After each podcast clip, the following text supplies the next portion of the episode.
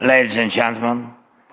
Uh, I appreciate your willingness to hear to hear answers to truly important questions.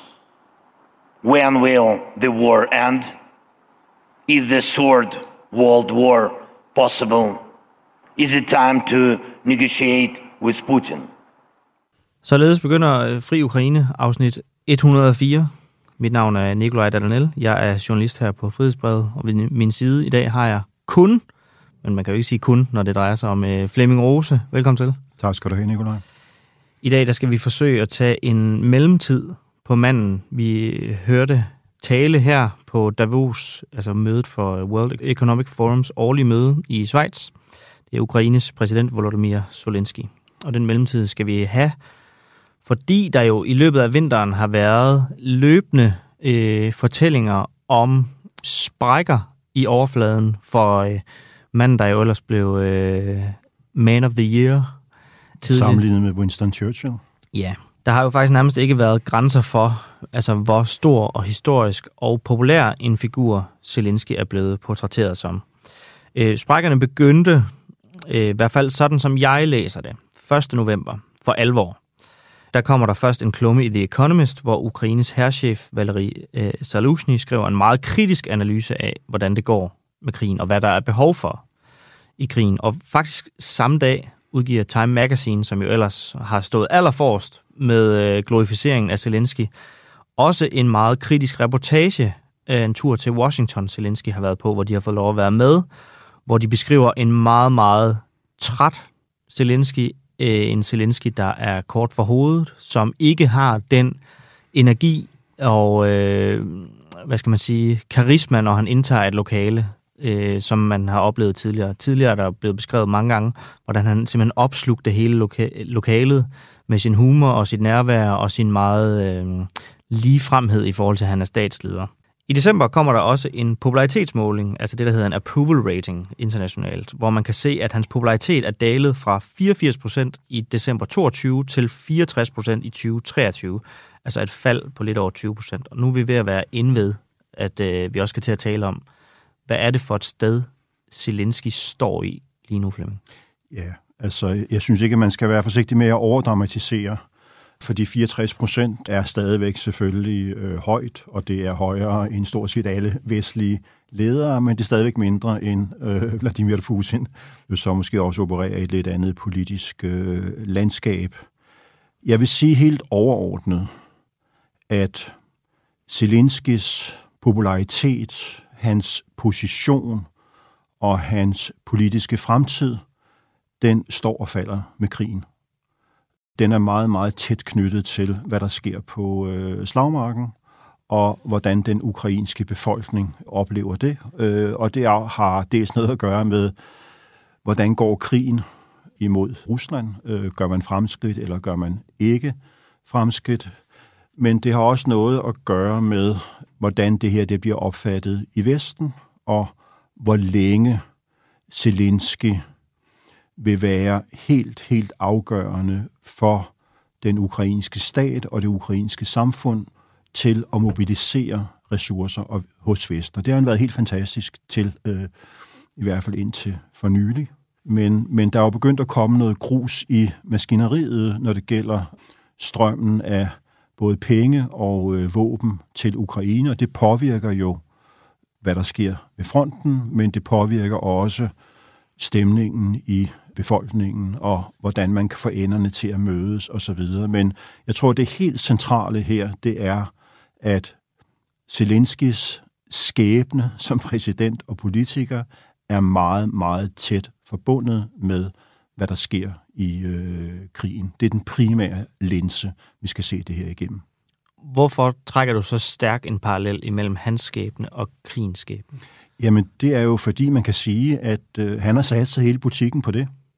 Snakkede vi begyndt om det her med, at, øh, at der ikke har været grænser for, hvor meget han er blevet beundret og berømmet øh, i kraft af sin ledelse i øh, krigen. Det er jo ligesom hans ticket to fame, som man siger på, øh, godt dansk. Ikke? Altså det er hans øh, adgangsbillet til den her position som øh, krigsleder. Ja. Han har jo sagt, formuleret som sit krigsmål, at øh, Ukraine skal have alle tabte territorier tilbage, hvilket set fra min stol er fuldstændig utopisk. Øh, jeg kan slet ikke se, hvordan det kommer til at ske. Så skal der, så skal der ske virkelig, virkelig mange øh, ting, og så kommer rigtig mange sorte svaner øh, flyvende. Det skaber så den risiko, at den dag krigen er slut, den dag der bliver indgået en aftale, eller den dag konflikten den fryser på en bestemt linje, så vil der blive stillet i det ukrainske samfund en masse spørgsmål til Zelensky. Og når jeg også siger det der med krigen, så er det også meget, meget konkret, fordi i forbindelse med krigen er der jo indført krigsretstilstand i Ukraine. Og krigsretstilstand betyder, at al magt er koncentreret i hænderne på Zelensky. Og det er måske også en del af forklaringen på, at han stadigvæk har en relativ øh, høj opbakning i befolkningen, fordi ham og hans administration, de styrer regeringen, de styrer parlamentet, de har rent faktisk afsat 200 lokale borgmestre og øh, hvad hedder så noget, byrådets og regionalrådets øh, formænd og, og indsat militære øh, kommandanter, som er udnævnt øh, oppefra og som ikke har det samme demokratiske øh, mandat. Den ukrainske forfatningsdomstol, den øh, er stort set ikke fungerende. Øh, den har ikke nogen formand. Allerede før krigen forbød øh, Zelensky rent faktisk tre russisksprogede tv-stationer, som var ejet af en ukrainsk oligark, som var meget tæt på øh, Putin. Men, men siden øh, krigen øh, begyndte, så har man simpelthen kørt et program på alle seks tv-stationer. Og hvad der bliver vist der, og hvad der bliver sagt der, er i vid udstrækning kontrolleret af øh, præsidentadministrationen. Det vil sige, at Zelensky har den totale kontrol med fortællingen i øh, Ukraine. Og i det øjeblik, at krigen slutter, der kan heller ikke blive afholdt valg jo. Parlamentsvalget skulle afholdt øh, i øh, efteråret 23.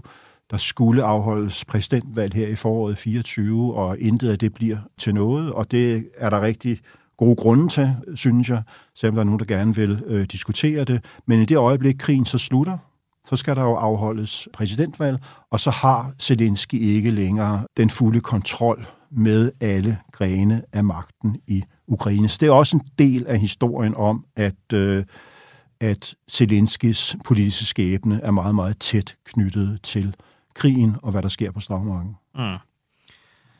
Vil du gå så vidt som at sige, at det her tilbagefald fra tænderne, altså er han i krise, Zelensky? Ikke i forhold til hans kontrol med magten i øh, Ukraine. Det, det mener jeg ikke. Der står han øh, stærkt. Der står han stærkt, og øh, der er ikke rigtig nogen andre figurer. Der, hvor der begynder at være altså grus i maskineriet, det er jo i forhold til omverdenen og på slagmarken. Men jo ikke i en grad, så, så det hele det begynder at skride under ham. Men problemet er selvfølgelig, når du er i en krigssituation, og du har så meget kontrol med informationsstrømmen, så du i virkeligheden ikke rigtig ved, hvad mange mennesker øh, tænker og føler. Så skal der ikke, øh, der skal ikke så meget til, hvis du slipper den kontrol lidt, at, at, at billedet pludselig kan se helt, helt anderledes ud, end man havde forestillet sig. Og selvfølgelig i en krigssituation er der også en omfattende øh, selvcensur. Ukraine har et meget, meget stort russisktalende mindretal, som holder en meget lav profil, og mange af dem har helt klart skiftet mening under krigen, fordi de jo er på linje med deres egen øh, stat, at de også er ukrainere. Men de russisktalendes øh, rettigheder som mindretal er jo også beskåret, fordi noget af svaret på den her krig fra Ukrains side har været, om man så må sige, i turbo-tempo at bygge en ukrainsk nationalstat. Jeg vil sige, grundlæggende er jeg ret skeptisk over for det projekt, at det kan gå så hurtigt, men, men men jeg tror først, at vi får et reelt indtryk af, hvordan situationen er, når krigen er slut. Fordi øh, altså i en krigssituation er det selvfølgelig vigtigt at samle sig omkring øh, regeringen og præsidenten og holde sammen, og så bliver ligesom interne politiske eller andre uenigheder skubbet i baggrunden. Det er måske også et spørgsmål om det her med, hvis man er så tæt forbundet til en så konkret og voldsom øh, situation, som at blive bekriget af en øh, stormagt og sit naboland. Er det så en styrke for Zelensky, at han er bundet op på krigen, eller er det en svaghed? Begge dele, vil jeg sige. Altså, det har været en, en styrke for ham, helt klart indtil nu. Ja, isoleret men, set, men, altså men, for hans men, ja, popularitet. Ja, og, og, og det er også, øh, altså det er jo, det er jo, det er jo et ubekvemt spørgsmål at diskutere. Fordi altså, Zelensky er jo kun en menneske, ligesom dig og mig. Altså han har de samme svagheder og de samme øh, øh, styrker. Det, som er så forbandet ved øh, magt, det er jo, når du så får det, og du ligesom har hele magten, og det sådan set går meget godt, hvem har så lyst til at give den fra sig? Og du kan finde rigtig, rigtig mange øh, forklaringer. Og det var noget af forklaringen på rent faktisk, at Zelensky jo før krigen forbød de her tre russisksprogede tv-stationer. Ikke? Fordi han sagde, at ja, det kan godt være, at det var et indgreb i pressefriheden, men de hjernevaskede jo den ukrainske øh, befolkning. Ikke? Så du kan finde masser af rationelle forklaringer, og du kan sige, at de andre er dumme, og de forstår ikke, og det er mig, der ligesom er nationens ansigt, det er mig, der taler med omverdenen, øh, øh, som bliver taget alvorligt og lyttet til, så derfor er det vigtigt, at jeg bliver ved med at have den her magt. Jeg tror, når man først har fået så meget magt, øh, så skal der virkelig, virkelig meget til. Især fordi han er også ung jo. Altså han er jo ikke, øh, øh som Boris Jeltsin var i 1999, øh, i slutningen af 60'erne omkring 70, ikke? Så han, og totalt nedslidt. Ikke? Han har jo stadig mange gode år foran sig. Så, så, så, så det, som lidt er problemet, ikke, det er jo, altså, bliver der skabt en situation, hvor øh, Zelenskis øh, fortsatte tilstedeværelse ved magten er knyttet til det, at øh, krigen fortsætter på en eller anden måde. Det er, et, det er jo et enormt provokerende spørgsmål at stille, det ved jeg godt. Og øh, der er sikkert allerede mange, der nu øh, slukker for den her podcast og bliver øh, stegt og så videre. Øh, og det er ikke fordi, at jeg nødvendigvis synes, det er sådan. Men jeg synes alligevel, at det er det er, det er vigtigt at lægge det ærligt frem på bordet som et element, der taler til, øh, øh, hvad skal man sige, menneskelig øh, fristelse og øh, svaghed, og at det, når man først har fået magten, så kan man måske have en lyst til at holde fast i den. Og det kan godt være, at krigen så øh, måske slutter formelt, at, øh, at, at fronten bliver frosset. Men i det øjeblik, det sker, hvornår skal du så afholde præsidentvalg? Skal du, skal du fortsætte med at øh, have øh, krigsretstilstand? Krigsretstilstanden, det er rigtigt nok, den skal forlænges øh, hele tiden af parlamentet. Men øh, Zelenskis øh, parti øh, har absolut flertal i øh, parlamentet. Så, så der er nogle ting her, som jeg synes er en del af den her fortælling om, hvor tæt Zelenskis skæbne er knyttet til, hvad der sker på slagmarken. Altså når du nu slår ud med armene og skynder dig at sige, at det er et provokerende argument eller en ting at hæve op, så er det jo fordi, at det man siger ved at fremhæve det, det er, at der kan være et incitament til ikke at afslutte krigen, men at fortsætte krigen, fordi det i hans personlige politiske favør. Er det rigtigt forstået? Ja, det, så, øh, den slags foregår jo ikke særlig bevidst. Altså, øh, jeg, jeg, jeg kan ikke forestille mig, at Zelensky han vil gøre det bevidst. For selvfølgelig er han interesseret i, at krigen skal blive afsluttet. Men han har jo formuleret nogle krav, som jeg sagde før, jeg oplever som utopiske. Selvom, selvom det på et tidspunkt står meget klart, at det der aldrig nogensinde kan lade sig gøre, øh, øh, vil han så være parat til at acceptere en våbenhvile? Og hvis han gør det, hvornår skal man så rejse spørgsmålet, om det er nødvendigt at, at øh, ophæve krigsretstilstanden og afholde øh, præsidentvalg? Og som selvfølgelig så vil være en valgkamp, hvor hans politiske modstandere helt klart kommer til at øh, forholde sig til de her ting meget kritisk. Ikke? Fordi hvis du, hvis, du, hvis du indgår en våbenhvile på et eller andet tidspunkt, så vil folk selvfølgelig spørge, jamen, vi har jo ikke rykket fronten, eller tværtimod, vi har måske tabt endnu mere land, så hvorfor gjorde vi det ikke tidligere?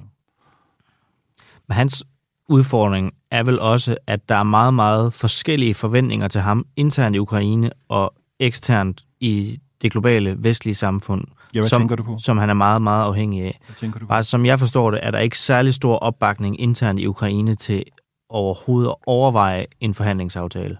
Altså de står også, i hvert fald i nogle undersøgelser, jeg har læst, meget stærkt på øh, det oprindelige krav, nemlig at få russerne ud af alle hjørner af Ukraine.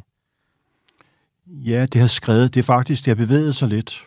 Øh, jeg tror stadig, der er flertal for den position, og måske også et betydeligt flertal, men det rent faktisk, det flytter sig. Mm.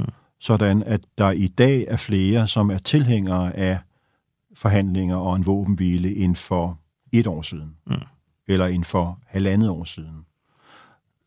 Man skal ikke, man skal ikke øh, undervurdere, hvor meget det her det trækker på det ukrainske samfund. Det er jo ekstremt smertefuldt og ubehageligt. Det er jo et helvede at leve under altså sådan en situation der. Og så kan man sagtens øh, objektivt sige, at øh, jamen, vi skal fortsætte med at slås, indtil vi har fået alt tilbage, og vi skal ikke gå på kompromis. Men altså, der er grænser for, hvad, hvad den menneskelige psyke og hvad almindelige mennesker kan holde til, og der er også grænser for, hvor mange øh, ukrainere, der er tilbage, som kan sendes til fronten for at øh, holde den eller, eller flytte den. Tak fordi du lyttede til dette uddrag af Fri Ukraine. Hvis du kunne lide det, du hørte, så kan du høre resten af episoden og mange flere i Frihedsbredets app, hvis du bliver medlem af Frihedsbredet. Som en lille bonus får du her en rabatkode, der giver dig den første måned til halv pris. Du skal bare bruge koden Ukraine, når du opretter dig på frihedsbredet.dk.